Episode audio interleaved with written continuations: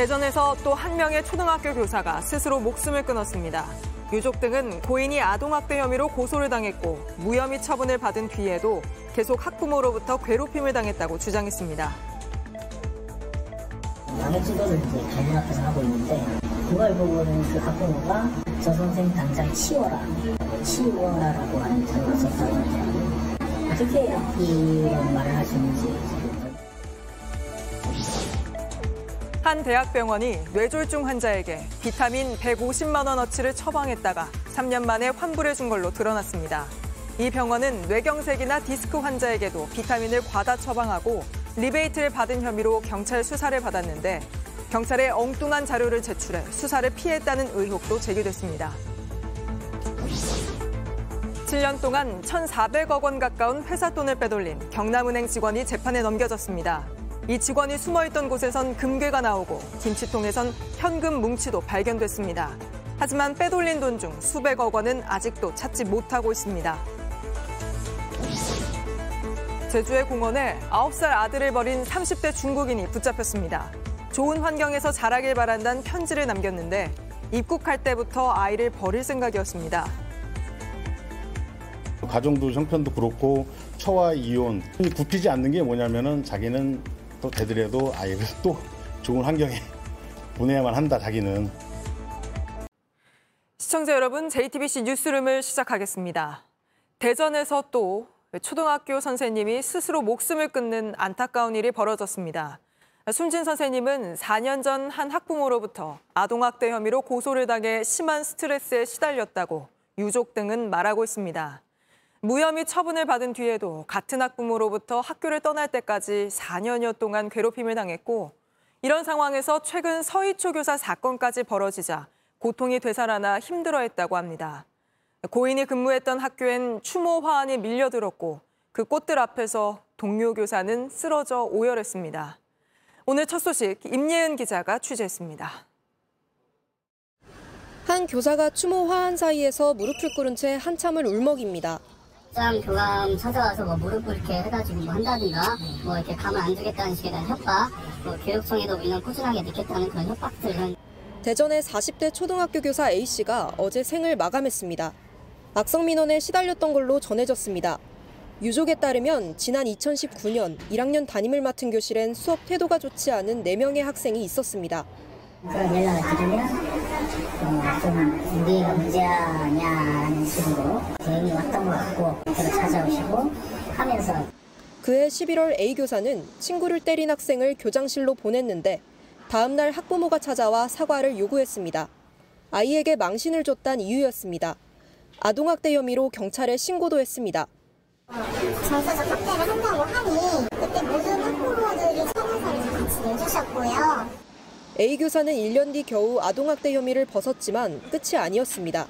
4명 중에 한 명의 학생이 그 전담 교무실이 있는 그 한마디로 한 층에 같이 있었던 그 이제 그 도와주는데 다른 데로 보내라 라는 식이거든요. 이뿐만이 아닙니다. A 교사가 코로나 기간 동안 마스크를 착용하라고 지도하다가 폭언을 전해 듣기도 했습니다.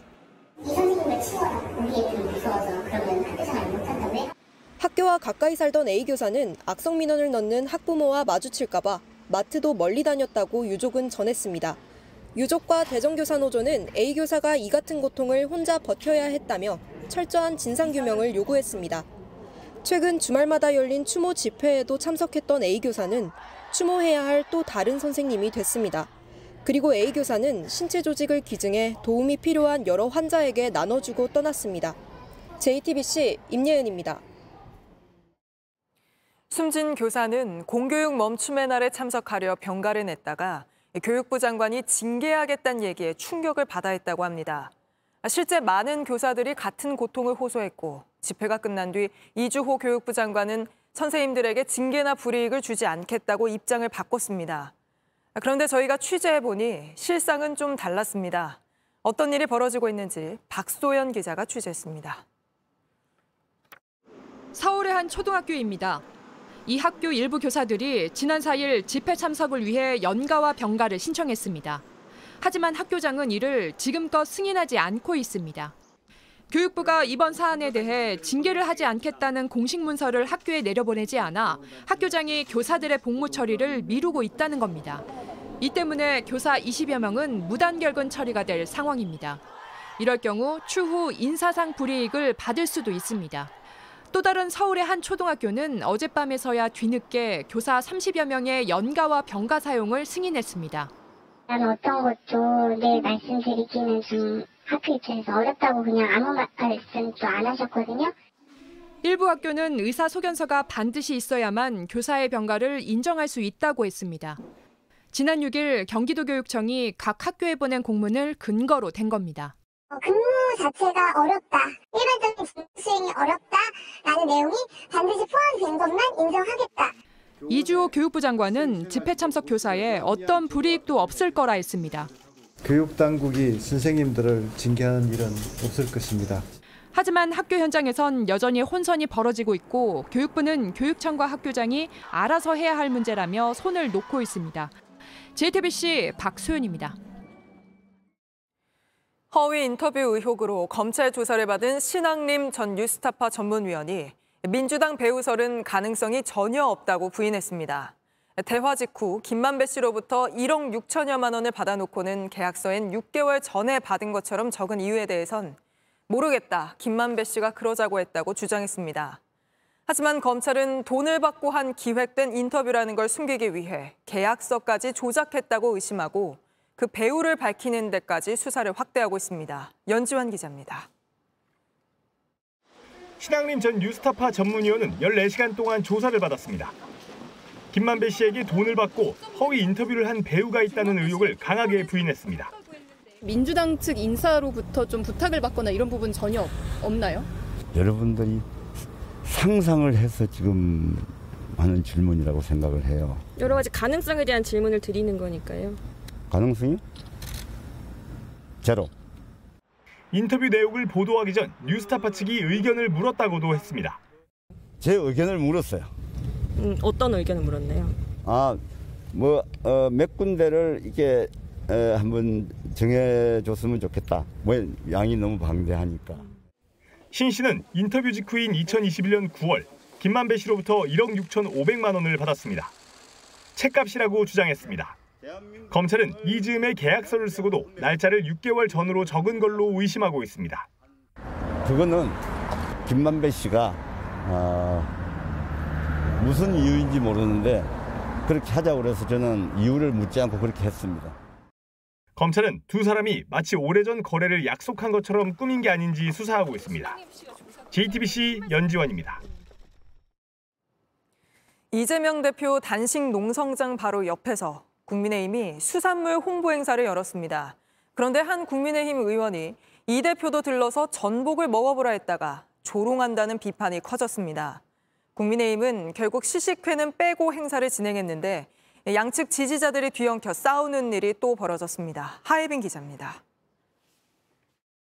국회 본관 옆에 멸치와 김, 생선 등 수산물 먹거리가 줄지어 들어섰습니다. 오늘로 9일째인 이재명 민주당 대표의 단식 농성장과 100m도 떨어지지 않은 곳입니다. 국민의힘 의원들은 수산물을 구입하면서 후쿠시마 오염수 방류에도 우리 수산물은 안전하다고 강조했습니다. 당초 행사장에선 직접 수산물을 먹는 이른바 수산물 먹방도 진행될 예정이었습니다.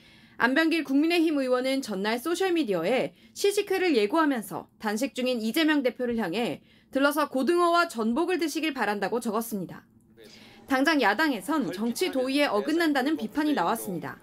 정치적 상대의 단식에 대한 최소한의 배려나 예의는 없고 거친 언사로 비판하고 조롱하는 것이 책임 있는 집권당의 윤리의식입니까? 논란이 커지자 국민의힘 지도부는 서둘러 진화에 나섰습니다. 뭐 음식을 먹고 뭐 이런 그 행사는 안 했으면 좋겠다.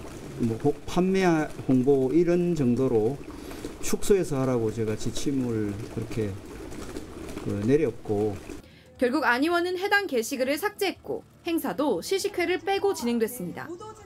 행사장 한켠에선 이 대표의 강성 지지자들과 일부 보수 유튜버들이 뒤엉켜 소동이 빚어지기도 했습니다. 아, 가 냉혈하니까. 가라고. 야, 제명이 간헐적이 단속하니까 빨리 가. 아, 빨리 가. 여기 저, 저 에리어가 아니야. 빨리 가라고.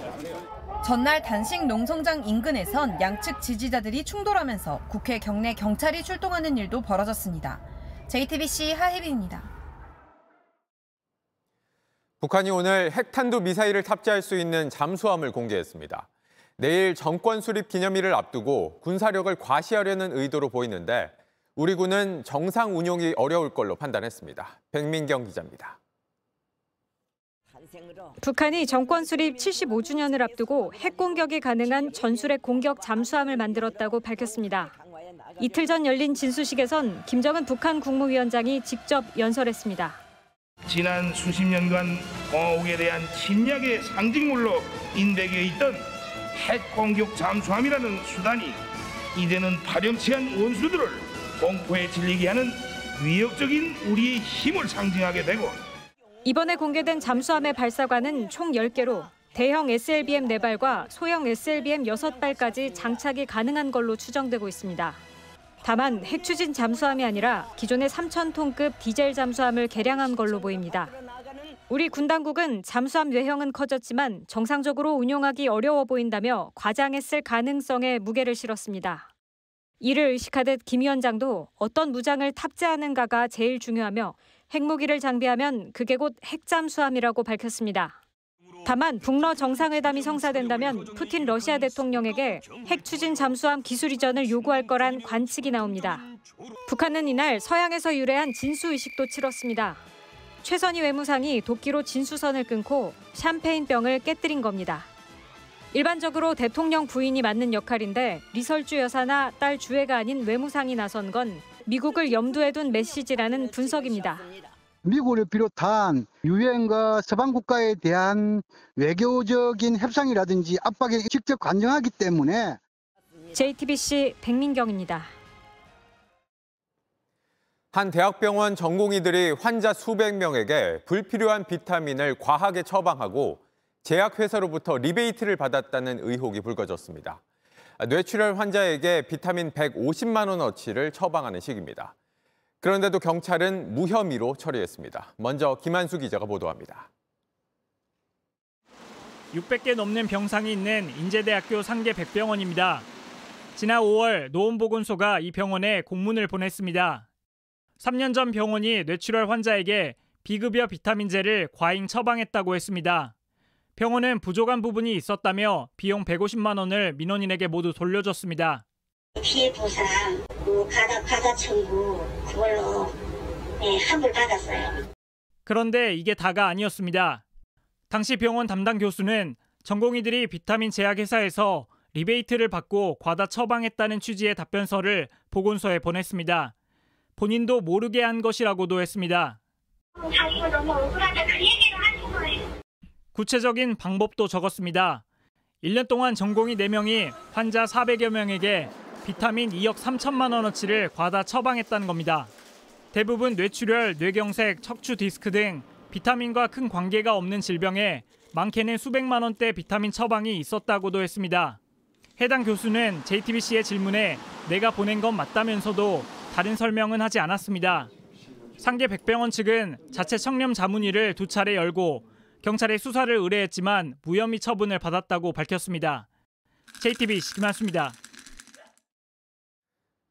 보신 것처럼 리베이트를 받고 과다 처방했다는 구체적인 폭로가 나왔는데도 경찰은 혐의가 없다고 결론 내렸습니다. 저희가 취재해보니 병원 측은 리베이트 의혹이 있는 회사가 아니라 다른 회사 자료를 경찰에 제출했고 경찰은 엉뚱한 회사를 수사했습니다. 이어서 김지윤 기자입니다. 경찰이 실제로 조사를 한 건 제약업체 한 곳뿐입니다. 이 업체 홈페이지엔 혈액 응고제 등만 보이고 비타민은 없습니다. 이 회사는 비타민 리베이트 의혹을 처음 듣는다고 했습니다. 혈액제제 전문 기업이고요. 큰 수술을 하는 이런 데 쓰이는 특수치료제예요. 비타민제는 전혀 상관이 없어요. 병원이 경찰에 넘긴 자료를 확인해 봤습니다. 비타민 업체 자료는 리베이트를 한 적이 없다는 답변과 커피 몇 잔을 샀다는 기록이 전부입니다. 그나마 식사비 제공 내역을 받아서 냈는데 엉뚱한 혈액제제 업체 것이었습니다. 전공의들이 비타민 회사에게 대가를 받고 과잉 처방했다는 의혹이 불거진 건데 비타민은 취급하지 않는 엉뚱한 제약회사에게 식사비를 제공받은 내용만 경찰에 내밀었다는 겁니다. 자료가 이렇게 넘어가니 수사가 제대로 될 리가 없었습니다. 결국 무혐의 처분이 나왔고 병원 측은 모든 문제가 해결됐다면서 의혹이 제기된 전공의들에 대한 내부 감사나 조사를 하지 않았습니다. 이후 국민권익위원회에는 경찰 조사가 잘못됐다는 이의 신청까지 들어가기도 했습니다. 병원 측은 취재가 시작되자 경찰 수사 결과를 다시 검토한 뒤 후속 조치를 논의하겠다고 밝혔습니다. JTBC 김지윤입니다. 저희는 누구나 쉽게 살 수 있는 2,000원짜리 먼지 제거 스프레이가 마약처럼 사용되는 실태를 어제 전해드렸습니다. 들이마셨다간 뇌에 구멍이 생기고 발작과 심정지 증상이 나타나는 등 마약보다도 후유증이 심각합니다. 배승주 기자가 보도합니다. 강력한 중독성과 환각 증세를 보인 먼지 제거 스프레이 LPG가 주 성분입니다. 여기 중독된 20대 대학생은 매일 고통에 시달립니다. 몸이 굉장히 이상해요. 기억도 잘 안 나고 좀 지능도 좀 낮아지는 것 같아요. 생각이 빨리빨리 안 나요. 인터뷰 내내 어눌한 말투에 말도 더듬었습니다. 긴 질문엔 아예 답변을 못합니다. 그 정, 정리하기가 어렵네요. 아 그래요? 네. 그러니까 그 병원에서 뇌에 분명한 후유증이 생겼고 인터뷰 직후 그대로 병원에 입원했습니다. 두 달 전 호기심에 손을 대본 20대 직장인도 비슷한 증상입니다. 일 더하기 일 이런 거를 답이 있는데 그냥 그거조차 생각을 안 하게 돼요. 흡입하다 발작과 심정지가 오기도 합니다. 그 일주일 전이에요. 그러다 이번에 잘못해갖고 신경지가 온 거고. LPG에 들어있는 성분들은 인체에 들어오면 배출이 잘 안 됩니다. 단 한 번 노출로도 치명적인 후유증이 남을 수 있습니다. 내가 녹는다라고 이야기를 하거든요. 내 구멍이 군데군데 뚫리는 일상은 완전히 파괴됩니다. 이거 이제 마약이 아니라고 해서 절대 호기심에 손 안 댔으면 좋겠습니다. 중독자가 늘고 피해가 분명하지만 제품 판매를 막아달란 요청에는 정부 어떤 기관도 응하지 않고 있습니다. 식품의약품안전처에도 전화를 해보고 마약퇴치운동본부 연락을 해보고 여기저기 연락을 해봤지만 정확한 답변을 주지는 못하더라고요.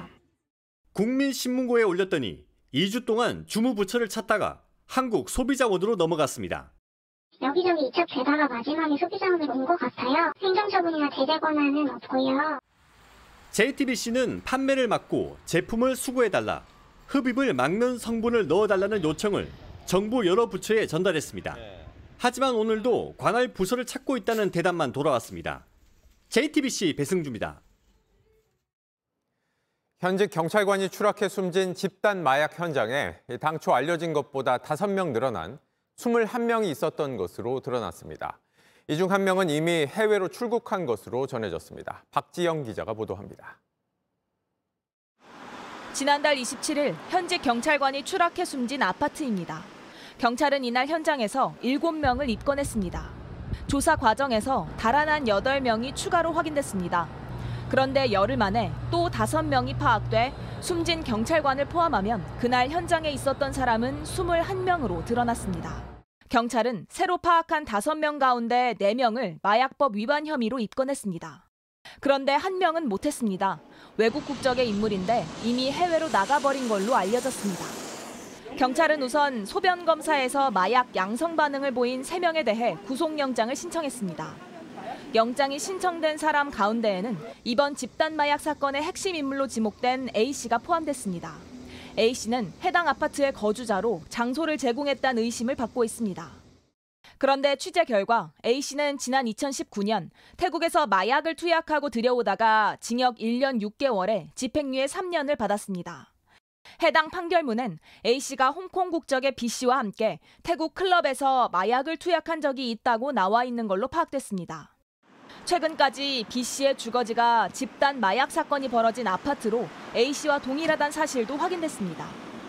A씨 등의 구속 여부는 다음 주 월요일 결정됩니다.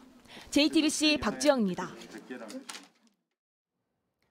폐암 진단을 받은 학교 급식실 노동자들이 당초 알려진 것보다 21명 더 늘어 현재까지 모두 52명에 달하는 것으로 파악됐습니다.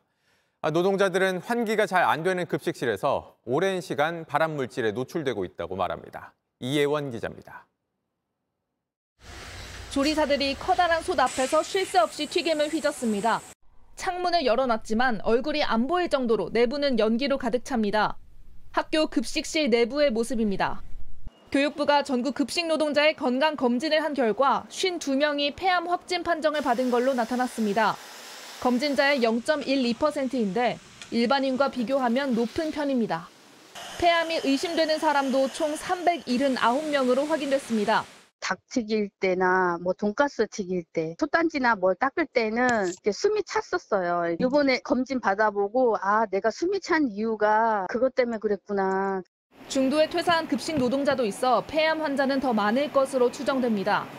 이렇게 폐 질환에 취약한 건 급식실 환기 시설이 열악한 데다 음식을 튀기고 볶을 때 나오는 조리흉 등 발암 물질에 오래 노출되기 때문입니다. 이를 막기 위해선 제대로 된 환기 설비가 필요합니다.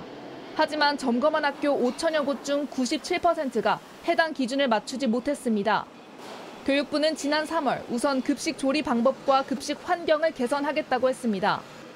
조리흉을 유발하는 요리는 오븐으로 사용하고 튀김류는 일주일에 두 번으로 최소화하겠다는 겁니다. 하지만 현장에서의 적용은 쉽지 않았습니다. 주 2회라고 얘기하지만 실질적으로 그렇게 지켜지지 않는다. 교육부에서 권고사항으로 내려갔기 때문에 가장 중요한 건 환기 설비를 바꾸는 겁니다. 교육부는 예산 탓에 4년 뒤에 완료하겠다고 했습니다. JTBC 이혜원입니다. 올여름 유난히 더웠는데 온열 질환으로 인한 사망자 숫자도 최근 5년 동안 가장 많았습니다. 여전히 낮 기온이 30도를 웃돌며 늦고, 늦더위가 기승을 부리고 있어서 주의가 필요합니다. 황예린 기자입니다.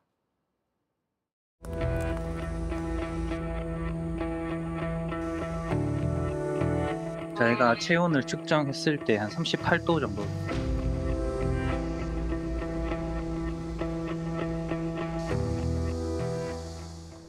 올 여름철 온열 질환 사망자는 현재 32명에 이릅니다. 최근 5년 가운데 가장 높습니다. 지난해와 비교하면 4배 가까이나 됩니다. 보건당국이 집계를 시작한 이래 온열 질환자 수와 사망자 수 모두 역대 두 번째로 많습니다. 올 여름은 유독 더웠습니다. 기온과 습도 모두 높아 체감 온도를 더 끌어올렸다는 분석입니다. 습도가 낮은 건조한 날씨보다 습도가 높은 습한 날에 같은 기온이 오를 때 더 무더위를 느끼고 이에 따른 온열 질환이 발생 가능성이 높다라고 특히 온열 질환은 폭염에 취약한 노인을 덮쳤습니다. 10명 중 7명 가량이 70대 이상이었습니다. 발견 장소는 대부분 일을 하던 논과 밭이었습니다. 어르신들은 여러 가지 이유로 체온 조절 기능이 약해지기 때문에 특히 주의하셔야 합니다. 올해는 늦더위가 기승을 부려 다음 주까지 낮 기온이 30도 이상 오르는 곳이 있겠습니다. 온열 질환 아직 방심하긴 이릅니다. JTBC 황예린입니다. 국회는 대정부 질문 마지막 날까지도 고성과 설전으로 가득 찼습니다. 사회를 맡은 국회 부의장조차 최악의 대정부질이라고 말할 정도였는데 최윤경 기자가 전합니다. 시작부터 불편한 말들이 오갑니다. 본인이 그동안 했던 발언이라든지 태도에 대해서 사과할 생각이 전혀 없습니까? 위원님은 위원님에 있는 지역구의 국민들한테 욕설을 문자로 보내신 분이었죠 분이잖아요. 그분이 여기 와서 누굴 가르치려고 든다는 거죠 적절치 않다고 봅니다. 방청석 의원과 답변에 나선 장관의 말싸움까지 벌어집니다. 정 의원님 야구장 오셨습니까? 이게 자꾸 야유를 하세요. 후쿠시마 오염수 방류를 놓고 비꼬는 질문과 답변도 등장합니다. 총리님 안 힘드세요? 힘듭니다. 이- 이런 선동에 대응하는 게 너무 힘듭니다. 끝내 서로를 향해 고성을 지릅니다. 들으세요. 아, 잘못하셨어요. 들으세요. 시찰 땅 가가지고 구경하고 왔잖아요. 신사 유람 땅. 죄송합니다. 그게 다 거짓말입니다. 대한민국이 얻은 국익이 뭐예요? 김 의원님 의원님, 시간 중지해 주십시오. 의원님, 제일 중요한 게 뭡니까? 보다 못한 국회 부의장이 한심하다는 듯 말을 보탭니다. 정말 최악의 지금 대정부 질의로 가고 있습니다. 이런 가운데 한 총리는 윤석열 대통령이 이재명 민주당 대표와의 만남에 대해 부정적 인식을 보였다고 전했습니다. 야당 대표가 가지고 있는 그러한 사법적 리스크에 대해서 대통령으로서의 어떤 시그널이라고 이해를 국민들이 한다면 그거는 대단히 언페어한 그러한 것이 될 수도 있겠다. JTBC 최윤경입니다. 7년 동안 천억 넘는 회사 돈을 빼돌린 경남은행 직원이 오늘 재판에 넘겨졌습니다. 은신처에선 금괴가 발견되고 김치통에선 현금 뭉치도 나왔는데 아직 찾지 못한 돈도 수백억 원이나 됩니다. 조혜연 기자입니다. 김치통 안에서 비닐봉지가 나옵니다. 100만 원권 수표 묶음과 5만 원권 현금 다발이 들어 있습니다. 명품 신발 42켤레, 명품 가방과 장신구들도 나왔습니다. 회사 돈을 횡령한 경남은행 부장 이모 씨 아내 집에서 찾은 것들입니다. 부동산 대출 업무를 맡던 이 씨는 지난 2016년부터 7년 동안 모두 1,387억 원을 빼돌렸습니다. 수법은 두 가지입니다. 시행사 이름으로 출금 전표를 위조한 뒤 그 돈을 가족이나 페이퍼 컴퍼니의 계좌로 보냈습니다. 또 부동산 시행사가 대출을 요청한 것처럼 서류를 꾸며 돈을 챙기기도 했습니다. 이 돈으로 수년간 주식이나 선물 옵션 투자를 했고 횡령한 돈 중 일부를 다시 돌려놓기도 했습니다. 경남은행은 이 씨가 이렇게 모두 1,400억 원 가까이 빼돌렸고 이 가운데 다시 넣은 돈을 빼면 실제 피해액이 500억 원 정도인 것으로 보고 있습니다. 이 중 은신처에서 찾아낸 금괴 등 170여억 원의 행방이 확인됐습니다. 검찰은 구속 상태인 이 씨를 횡령 등의 혐의로 재판에 넘겼습니다. 또 공범에 대한 수사와 함께 이 씨가 숨긴 재산이 더 있는지도 추적할 계획입니다. JTBC 조혜연입니다. 지난달 지하철 2호선에서 흉기를 휘둘러 승객을 다치게 한 50대가 피해 망상에 사로잡혀 있던 걸로 드러났습니다. 압수한 공책에서 범죄 회사가 나를 공격한다고 적은 메모가 여럿 발견됐습니다. 최현수 기자입니다. 경찰이 한 남성을 누르고 붙잡습니다. 남성은 거친 말을 내뱉습니다.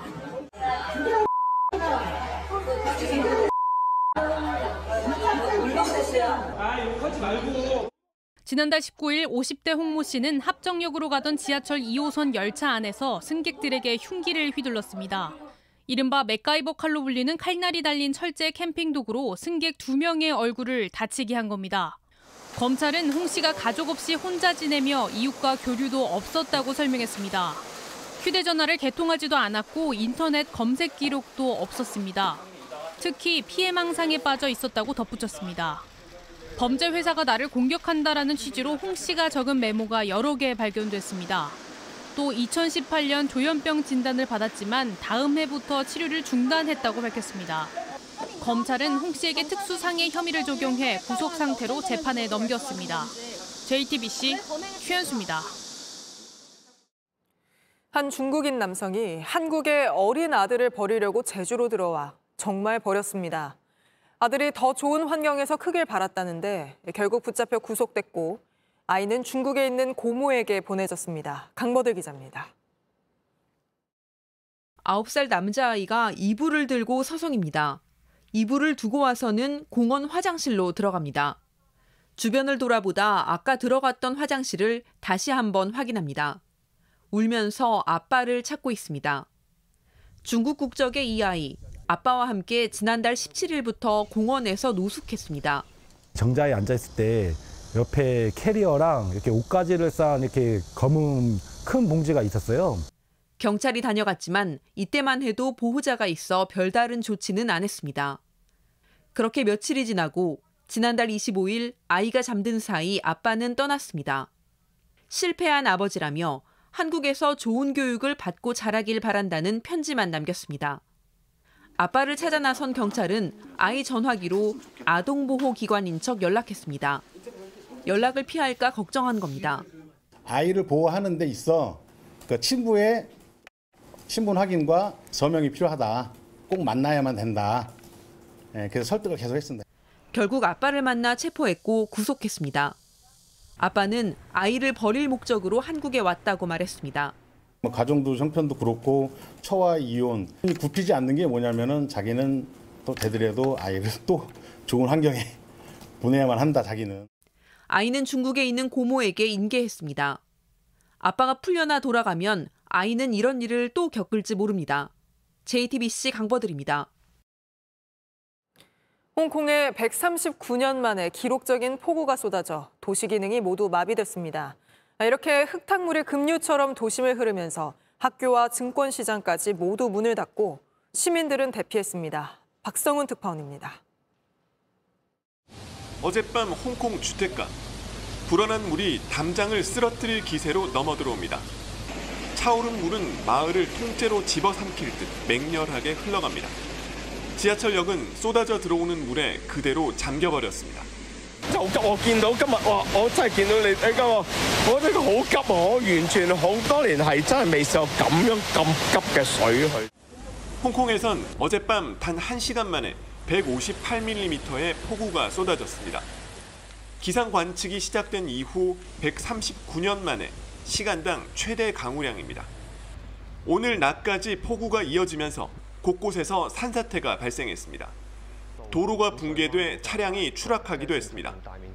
상당수 시내 건물들이 침수 피해를 입었으며 도심 교통망도 마비됐습니다. 학교는 모두 휴교령이 내려졌고 결국 홍콩 증권거래소도 문을 닫았습니다.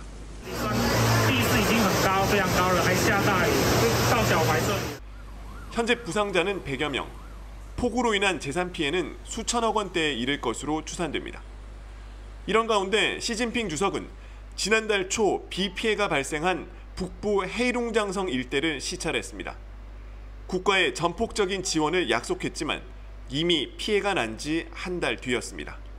베이징에서 JTBC 박성훈입니다. 중국이 최근 공무원들에게 아이폰을 쓰지 말라고 금지령을 내렸습니다. 미국이 중국 기업들을 규제하자 맞불을 놓은 건데 이 일로 애플 주가가 크게 떨어졌습니다. 백악관도 중국 휴대전화 기업 화웨이에 대해 추가 대응을 시사했습니다. 워싱턴 김필규 특파원입니다. 중국이 중앙정부 공무원들에게 업무용으로 아이폰을 쓰지 말라는 명령을 내렸다고 월스트리트 저널이 보도했습니다. 중국 정보통신 기업을 제재해온 미국에 대한 맞대응입니다. 애플 매출의 18%를 차지하는 중국 시장은 미국, 유럽에 이어 세 번째로 큽니다. 아이폰 금지령이 확대될 수 있다는 우려에 애플 주가가 이틀 연속 급락해 시가총액 250조 원이 사라졌습니다. 앞서 중국의 화웨이는 미국의 제재에도 아이폰에 못지않는 첨단 스마트폰을 출시해 미국에 충격을 줬습니다. The sanctions have uh, definitely slowed them down. The only question is, you know, they're fighting those sanctions and they're doing an amazing job of fighting those sanctions. 그러자 백악관은 화웨이에 대한 새로운 대응을 시사했습니다. 대중국 수출 통제가 제대로 작동하는지 따져보겠다는 겁니다. I'm confident that that approach is built on a set of principles, and then we need to make updates to the parameters of our rules as we go forward. 아이폰 문제에 대해선 조만간 중국 측과 만나 논의하겠다고 했습니다. 또 미국 정부는 중국 통신업체 두 곳을 추가 제재할 걸로 알려지면서 휴대전화를 둘러싼 미중 간의 전쟁은 더 치열해질 전망입니다. 워싱턴에서 JTBC 김필규입니다. 다음 소식 전해드립니다. 길게 늘어선 줄 기억나시나요? 2년 전 요소수 대란 때 모습입니다. 당시 원래 가격의 두 배, 세 배를 준데도 구할 수가 없어서 디젤차 운전자들, 특히 운전이 생업인 화물차 기사들 애가 탔었죠. 요소수는 쉽게 말해 디젤차에서 나오는 매연 줄여주는 물입니다. 2015년부터 요소수 사용이 의무화됐고 바닥나면 차 시동이 안 걸립니다. 문제는 이 요소수 만드는 요소의 최대 수출국이 중국이고 우리도 수입량의 90%를 중국에 의존한다는 겁니다. 2년 전 대란도 중국이 갑자기 수출을 막아서였죠. 중국이 기침하면 우리는 몸살을 걸리는 게 요소 시장인 겁니다. 이런 상황에서 중국 정부가 자국 내 일부 요소 업체에 수출 중단을 지시했다는 소식이 어제 전해졌습니다. 정부는 농업용 요소를 막은 거라 제2의 대란은 없을 거라 했지만 2년 전 놀랐던 디젤차 운전자들 오늘 요소수 미리 쟁여놓으려 주유소로 향했습니다. 이상화 기자가 취재했습니다. 인천 항만 근처의 한 주유소입니다. 화물차 기사들이 바쁘게 요소수를 옮깁니다. 이곳에선 하루 평균 요소수가 10개 정도 나갔는데 오늘은 오전 반나절에만 50개 넘게 팔렸습니다. 세계 최대 요소 생산국인 중국이 요소 수출을 통제할 거란 외신 보도가 나오자 미리 사놓는 디젤차 운전자들이 생긴 겁니다.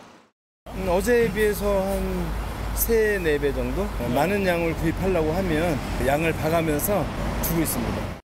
시중에선 벌써 물량이 줄고 있습니다. 우리 주 거래하는 데가 있어요. 이 주유소 말고도. 네네. 근데 안 줘요. 아. 지금 공급 공급을 그냥 수습시켜 버렸어. 그럼 난리예요. 화물 찾고 있는 사람들은. 기사들은 재작년 요소수 품절 사태가 재현될까 걱정합니다. 아예 동나서 공사 현장이 멈추고 운행을 못하는 날도 있었습니다. 할 수가 없어가지고 되게 비싸게 샀던 거 많이. 이러자 정부는 부랴부랴 진화에 나섰습니다. 차량용 요소를 비롯한 산업용 요소는 중국이 수출 통제 대상에 안 들어갔단 겁니다. 어, 업계 대상에서 이제 점검을 해보니까 차량용 요소 수입에 중국 측으로부터 특이 사항이 존재하지 않는 것으로 파악되고 있는 어, 상황입니다. 지금 문제되는 것은 저 비료용 저, 저기 요소예요. 중국 정부가 차량용 요소 수출도 통제할 가능성은 크지 않다는 게 정부 설명입니다. 정부는 행여 그런 일이 벌어지더라도 차량용 요소가 두 달 정도 재고가 있어 대처가 가능하다고 덧붙였습니다. 하지만 여전히 차량용 요소 수의 90%를 중국에서 수입하는 건 불안 요인입니다. 재작년 요소수 사태 때 수입 다변화를 하겠다고 했지만 제대로 안 된 겁니다. 이에 대해 정부는 민간 기업들이 물류비가 싼 중국산을 선호해서 여전히 중국 비중이 높지만 문제가 생기면 중동이나 동남아 등 다른 공급망을 빠르게 확보하겠다고 밝혔습니다. JTBC 이상화입니다. 드라마 이상한 변호사 우영우의 주인공은 고래, 특히 혹등고래를 좋아했습니다. 오늘 밤 한강에 가면 이 혹등고래 만나실 수 있습니다. 모바일 디이슈로 보시죠. 제 이름은 똑바로 읽어도 거꾸로 읽어도 우영우입니다.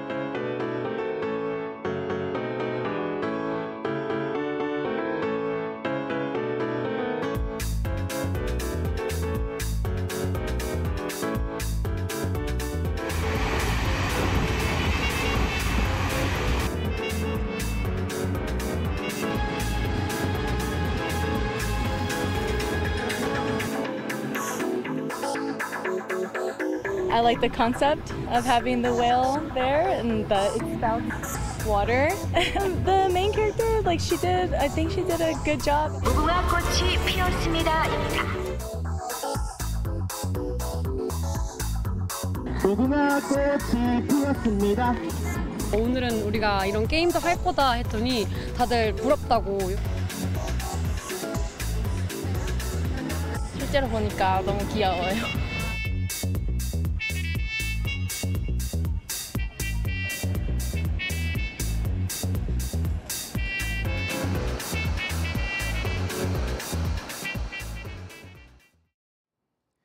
여름 휴가철 해외 여행객들이 크게 늘어난 것으로 나타났습니다. 7월 한 달 해외로 630명이 나갈 동안 국내로 들어온 외국인 관광객은 100만 명 수준에 그쳐서 여행 수지 적자는 더 커지고 있습니다. 오원석 기자입니다.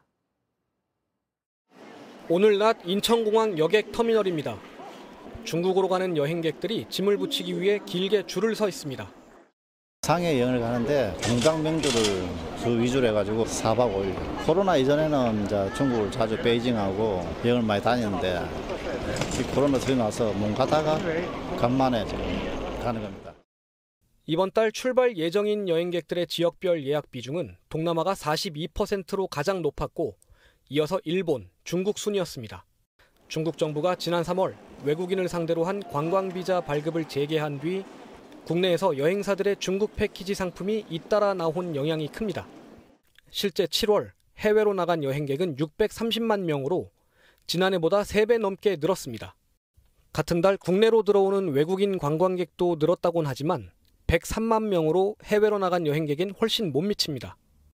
이 때문에 지난 7월 우리나라 여행 수지는 14억 3천만 달러 적자를 기록했습니다. 지난해의 두 배 수준입니다.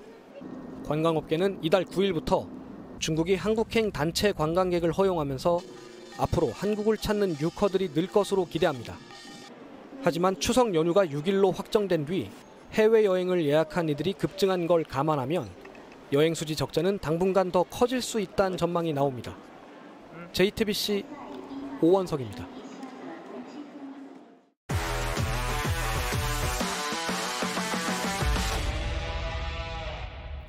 스포츠 뉴스입니다. 첫 승에 대한 기대에 졸전으로 답했습니다. 반년이 지나도록 이기는 경기를 못하고 있는 클린스만 감독이 웨일스와 비긴 오늘도 변명을 늘어놓기에 바빴습니다. 홍지용 기자입니다. 지난 주말 해트트릭을 터트린 캡틴 손흥민과 발롱도르 후보에 오른 김민재까지 정예 멤버가 총 출동했지만 점유율만 높았을 뿐 경기 내내 웨일스에 끌려다녔습니다. 전반 12분 윌슨이 페널티 박스에서 침투 패스를 받아 슛을 날렸는데 골키퍼 김승규가 가까스로 막아냈습니다. 후반 20분에는 오른쪽에서 날아오는 크로스를 무어가 머리로 방향을 돌렸는데 골대를 맞았습니다. 웨일스는 유효슛 4개를 포함해 11개의 슛을 쏟아낸 반면 우리 대표팀의 유효 슈팅은 단한 개, 손흥민의 발에서 나왔습니다. 전반 39분 좌우 측면을 휘저어 공간을 만들고 오른발로 감아찬 공이 골키퍼 정면으로 향했습니다. 사실상 1.5군을 내보낸 웨일스를 상대로 1승의 갈증을 풀지 못한 졸전에 대해 영국 BBC는 더 좋은 기회를 만든 건 웨일스였다며 한국은 주장 손흥민과 황인범의 중거리 슛뿐이었다고 평가했습니다. 2000년대 들어 부임한 한국 대표팀 감독 중에 가장 오래 첫 승을 신고하지 못한 클린스만 감독은 경기 뒤 지금은 과정이라고 말하고 싶다고 밝혔습니다. 또 오늘처럼 상대 수비를 무너뜨리기 어려울 때는 이강인과 같은 창의적인 선수가 필요하다며 이강인의 부재를 탓하기도 했습니다. 이런 가운데 클린스만 감독에 대한 또 다른 논란도 불거졌습니다. 이번 유럽 원정 기간 열리는 첼시와 바이에른 뮌헨의 자선 경기 출전 명단에 이름이 오른 건데 대한축구협회는 클린스만 감독이 경기에 초청받았지만 참석하지 않는다고 설명했습니다. JTBC 홍지용입니다. 다음 월드컵을 향한 첫 경기에서 메시의 왼발이 아르헨티나의 승리를 이끌었습니다. 유로 예선에선 프랑스가 은바페를 앞세워 5연승을 달렸습니다. 온누리 기자입니다. 새 월드컵을 향한 예선 첫 경기부터 메시가 빛났습니다. 경기를 지배하고도 골이 터지지 않던 후반 33분, 메시가 특유의 왼발킥으로 상대 골망을 흔들었습니다. 절묘하게 수비벽을 넘긴 골 덕에 아르헨티나는 에콰도르를 1대 0으로 이기고 북중미로 향하는 첫 승을 따냈습니다. 카타르 월드컵을 마지막으로 국가대표를 은퇴하겠다던 메시는 챔피언의 기분을 더 느끼고 싶다며 결정을 미뤘고 올 3월과 6월 A매치에선 5골을 뽑아내며 팬들에게 기쁨을 안겼습니다. 은바페가 잠시 숨을 고른 뒤 뒤로 내준 공은 그대로 팀의 결승골로 이어졌습니다. 추아메니가 오른발로 찬 공은 골문 구석으로 날아가 꽂혔습니다. 경기 도중 지루가 부상으로 빠지면서 튀람이 들어왔는데 이 교체는 추가골로 이어졌습니다. 후반 3분 은바페의 슛이 상대 수비를 맞고 흘러나오자 튀람이 이걸 다시 차 넣어 쐐기골을 만들었습니다. 프랑스는 아일랜드를 2대 0으로 이기고 유로 예선 5연승을 달렸습니다. 카타르 월드컵의 또 다른 스타 덤프리스는 도움 해트트릭을 기록했습니다. 전반 17분 머리로 떨궈준 공이 첫 골로 이어졌고 약 15분 뒤엔 반대편의 각포에게 연결한 공이 또다시 골망을 흔들었습니다. 36분 직접 찬 슛은 골대를 맞아 아쉬웠지만 3분 뒤 툭 차준 공이 베호르스트의 헤딩골을 만들면서 네덜란드의 3대 0 승리를 이끌었습니다. JTBC 온누리입니다. 손가락 두 개로 온몸을 지탱하는 건 마치 묘기 같죠. 부록을 바라보는 나이지만 연륜만큼 쌓인 개성이 자신의 무기라고 하는데요.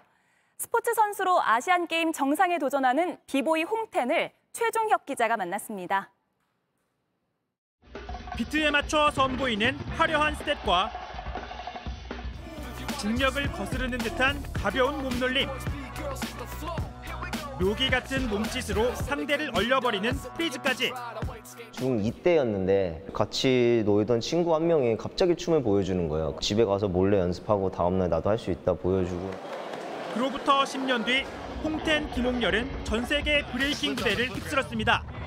세계 최고 건의대회에선 두 차례 정상에 올랐고 홀로 10명과 맞서 이긴 승부는 여전히 회자됩니다. 제 나머지 이제 비보이 커리어는 그냥 보너스라는 생각으로 그냥 열심히 했는데 춤꾼들 사이에선 이미 전설인 그에게 계속 춤을 춰야 하는 새로운 동기가 생겼습니다. 아 드디어 맞구나. 드디어 드디어 제 춤 인생의 선수촌을 한번 와보는구나. 아시안 게임과 올림픽이 브레이킹을 정식 종목으로 받아들이면서 스포츠로서의 춤 세계가 열린 겁니다. 당연히 아시안 게임은 목표는 크게 갖기 위해서 금메달을 목표로 갖고 있고요. 누구보다도 가장 나이가 많은 상태로 올림픽에 가고 싶고요. 39, 비보이로서는 은퇴하고도 남을 나이지만 연륜이 무기라 말합니다. 필살기가 저희는 시그네처라고 하는데 항상 변화를 주려고 계속 노력해 왔고 그래서 그게 쌓이고 쌓이고 쌓여서 지금은 그 양으로 따지면 은 누구보다도 많지 않나 1대1 대결 방식의 브레이킹은 1분간 번갈아 가며 3라운드를 치른 뒤 승부를 가립니다. 브레이킹의 본질이 자유로움인 만큼 자신만의 기술을 음악에 맞춰 얼마나 완성도 높게 보여주느냐가 핵심입니다. 브레이킹이 노는 문화가 돼야 맞다고 생각을 하거든요. 한번 즐기고 싶다 그런 마음을 갖고 싶지만요. 분명 죽을 만큼 노력하고 죽을 만큼 열심히 하고 올 것 같아요. JTBC 최종 회기입니다. 세계 랭킹 1위 안세영이 이번에도 승승장구하고 있습니다. 중국의 한유애를 꺾고 준결승에 올랐는데요. 첫 세트를 내줬지만 경이로운 수비와 직선 공격으로 반격하더니 결국 역전승을 거뒀습니다. 안세영이 중국 오픈까지 거머쥐면 4개 대회 연속 우승이 됩니다. 선수보다 더 주목받은 볼보이가 있습니다. 다저스의 프리먼이 잡아당긴 공이 일루 안쪽을 지나 페어볼이 됩니다. 마이애미의 우익수가 공을 잡으러 왔는데 그보다 빨리 볼보이가 공을 낚더니 곧바로 관중을 향해 던지는데요. 자리로 돌아왔는데 분위기가 좀 이상하죠. 공은 파울라인 안쪽으로 떨어졌는데 파울로 착각을 했던 겁니다. 심판은 볼보이의 간섭이 없었다면 일루 주자가 홈에 들어왔을 걸로 보고 다저스의 점수를 줬습니다. What is happening here? Oh, yeah. Love is in the air. 경기가 한창인데 관중석 한쪽에선 결혼식이 진행되고 있습니다. 신부는 웨딩드레스를 입었고요. 신랑은 시카고 컵스의 로고가 박힌 양복을 준비했습니다. 주례도 있고요. 이런 날 응원하는 팀이 이겼더라면 더 좋았을 텐데 시카고는 3회와 8회 홈런을 내주며 지고 말았습니다. 괴로우나 즐거우나 함께하는 게 사랑이죠. 마지막 18번 홀 멀리 친 공을 따라가 볼까요? 단숨에 두 타를 줄인 이글샷. 박성현 선수가 환하게 웃고 있습니다.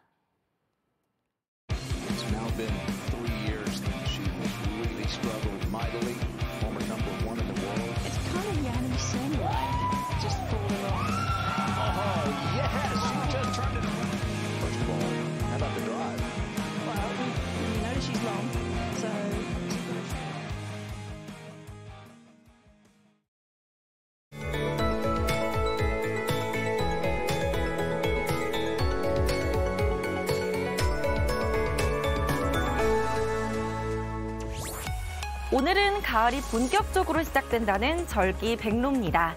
절기답게 오늘 서울의 아침도 19도로 선선하게 출발했습니다. 그래도 아직까진 계속 낮더위가 남아 있습니다. 이번 주말도 선선한 아침과 달리 한낮 기온이 30도 이상으로 일교차가 크겠습니다. 외출하실 때 얇은 겉옷 하나 챙기셔서 체온 조절 잘 해주셔야겠습니다. 주말이 시작되는 내일도 전국 하늘 대체로 맑겠습니다. 낮 동안 햇볕이 강해 자외선 지수도 높게 나타나겠습니다. 내일 아침 기온 서울 21도, 전주 대구 18도 예상되고요. 낮 기온은 청주, 광주 31도, 전주 30도로 중서부 지역을 중심으로 30도 안팎의 더위가 예상됩니다. 당분간 내륙은 별다른 비 소식 없겠고요. 일요일과 월요일 사이 제주에만 가끔 비가 내리겠습니다. 날씨였습니다. 뉴스룸 저희가 준비한 소식은 여기까지입니다. 시청해주신 여러분 고맙습니다.